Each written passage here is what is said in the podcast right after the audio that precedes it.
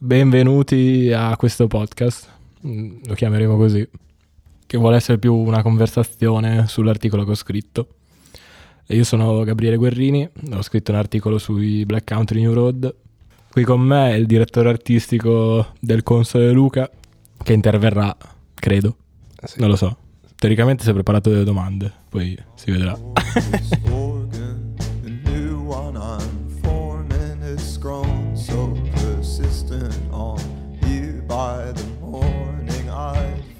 Il primo numero di Ci pensi mai parla di nostalgia e ho deciso di interpretarla in un modo un po' più particolare magari. Non di interpretarla tanto su qualcosa del passato, ma di qualcosa che sta per avvenire. Quindi ho scelto di parlare dei Black Country New Road che hanno rilasciato un album tre giorni dopo che hanno annunciato che il loro cantante e scrittore dei loro testi stava lasciando la band per problemi di salute mentale. Ma partiamo un attimo da più indietro. I Black Country New Road, te come li hai scoperti? Li ho scoperti guardando le liste dei dischi meglio recensiti l'anno scorso e ho notato che quest'album era quasi sempre tra i primi posti. Perché sei, ma sei a conoscenza del fatto che non siano una band di spicco. sì, è una band assolutamente di nicchia. Ti rendi conto di non essere uno di quelli che fanno la posa di dire ma io ascolto questi, come fai a non conoscerli? Assolutamente no. Ho cercato di proporli a tutti i miei amici, perché quando conosco una cosa che mi piace così tanto cerco di svenderla a tutti e nessuno mi ha mai detto se gli sono piaciuti o no. Quindi penso che la risposta sia no. Era uno dei dischi meglio recensiti dell'anno scorso e mi ha attirato in particolare per il nome della band, molto strano, un po' bruttino se si può dire, e la copertina del- dell'album Hands From Up There, che è altrettanto bruttina. Questa band ha un passato già abbastanza travagliato perché ancora prima che si chiamassero Black Country New Road, quando si chiamavano Nervous Condition, avevano già perso un altro cantante e leader per accuse di molestie sessuali. Quindi è una band che sa come ripartire, diciamo, e ha cercato di farlo nell'ultimo anno ed è questo che descrivo appunto nel, nel mio articolo. Hands From Up There è un disco che mi ha colpito perché non è uno di quei dischi facili che metti su ascolti e c'è quella canzone che ti colpisce magari e continui a tornare su quel disco. Ma è un disco che ho apprezzato praticamente al quarto ascolto, penso. Di solito vale la regola che se non ti piace al primo ascolto difficilmente lo riscolterai, però c'era qualcosa che mi colpiva mentre lo ascoltavo, anche se non lo apprezzavo bene da subito. Qualcosa mi spingeva a ritornarci. È un disco molto teatrale principalmente per come canta appunto il membro che hanno perso, Isaac Wood. È uno stile molto strano, più vicino al parlato che al cantato per certi versi.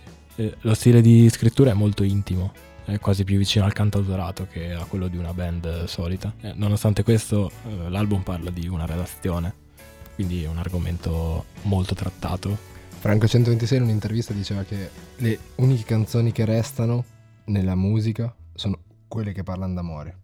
Sì, a me sembra che tutte le canzoni parlino di relazioni in generale, o almeno tipo il 90%. No, eh, è vero. E quindi a maggior ragione qui non, eh, non sfatano la, la tradizione.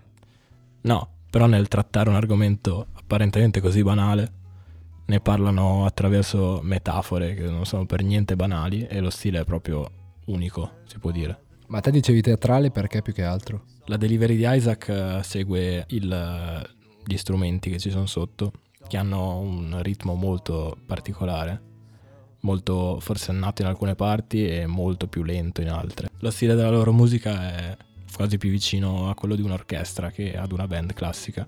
Utilizzano molti strumenti, molti fiati, che non sono soliti nelle band. Ecco, a proposito di fiati, se voi che state ascoltando come me siete stati costretti ad ascoltare l'album, eh, Mark Steam a metà ha un significato o è messa lì giusto per eh, spezzare il ritmo del disco? Mark Steam è l'unica traccia completamente strumentale del disco ed è proprio posta lì come se fosse un'aria teatrale. Quindi tu dici a riconfermare le intenzioni più di performance che di sola musica. Esattamente, anche perché dopo Mark Steam inizia una sezione che dura metà del disco, nonostante sia solo di tre canzoni. E appunto si arriva al climax del, della pista teatrale sostanzialmente con, con uh, The Place eh, Where Inserted the Blade. Durante tutto l'album eh, si parla di sostanzialmente tenere viva una relazione che è già finita, ma è proprio The Place che ci fa capire che un evento cardine in questa relazione la fa finire finalmente. Tutta questa relazione c'è descritta nell'album non esplicitamente, ma attraverso l'uso di una, meta- di una metafora. Per tutto l'album sentiamo parlare di questo aeroplano, un aeroplano Concorde, che è un progetto del, del Regno Unito e della Francia. Progetto per cui spesero un sacco, ma che fu fallimentare. Infatti, appunto, proprio per i costi di mantenimento di questi aerei e per lo scarso utilizzo di questo aereo, la Francia e il Regno Unito furono costretti a metterlo da parte sostanzialmente dopo, in particolare, un evento proprio come la relazione del, di Isaac. E in questo evento un aereo sostanzialmente si schiantò, provocando la morte di tutti i passeggeri e di alcuna, alcune persone che non c'entravano niente. Quindi dopo tutti gli sforzi che fecero appunto le due nazioni per cercare di far funzionare questo progetto, questo evento li ha costretti a metterlo da parte. Proprio come la relazione del nostro Isaac.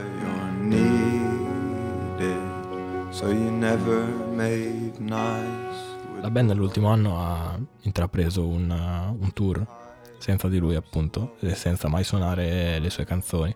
Durante quest'anno la band ha cercato un assetto un po' sperimentale proprio come la loro musica e ha cercato di far scrivere canzoni a tutti i membri in modo che nessun membro sia fondamentale in questo senso per la band e che se un membro non si sente di cantare per quella sera non c'è problema, suonano gli altri.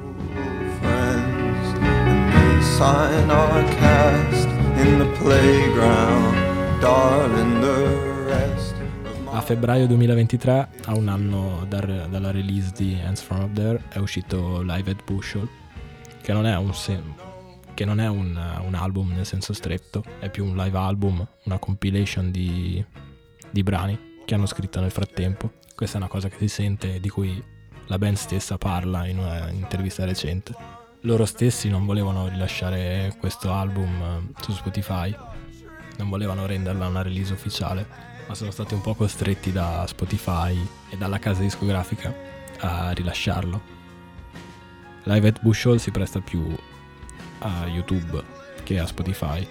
È una performance più da live, infatti tutti i membri sono, tutti i membri sono travestiti in modo strano, c'è un po' un tema che è molto più visivo che sonoro. La qualità delle canzoni varia abbastanza, sicuramente si può dire che sia un po' calata, per essere proprio sinceri.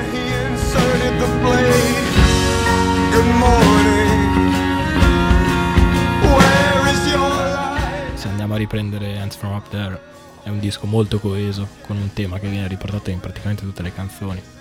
Invece, proprio anche nella prima release, For the First Time, e in questa nuova Live at Bush Hall, sostanzialmente si tratta appunto di compilation di, di bei brani, alcuni più di altri.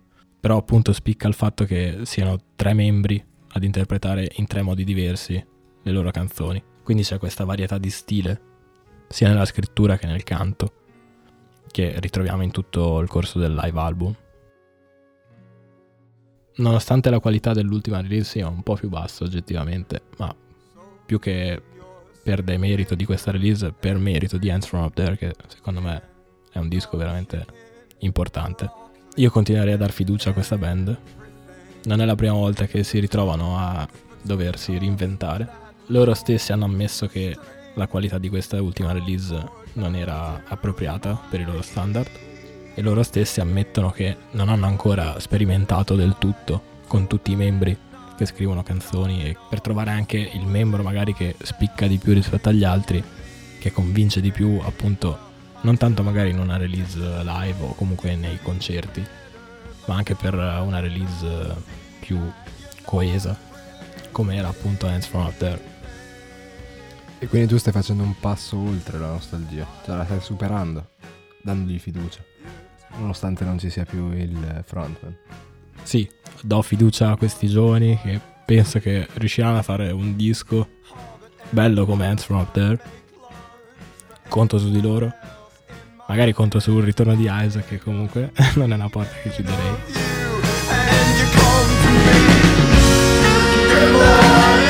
Proprio in questi giorni hanno lanciato un tour in Italia di ben quattro date, è abbastanza inusuale per una band straniera. E una delle date passerà proprio da Bologna al Dumbo.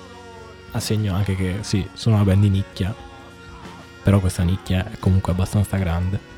Quindi vi invito ad ascoltare in particolare Hands From Up There, a dirci se vi è piaciuto. Nel caso ci vediamo al concerto a Bologna e chi lo sa, magari ci risentiamo su questo podcast. Show me the All the cadence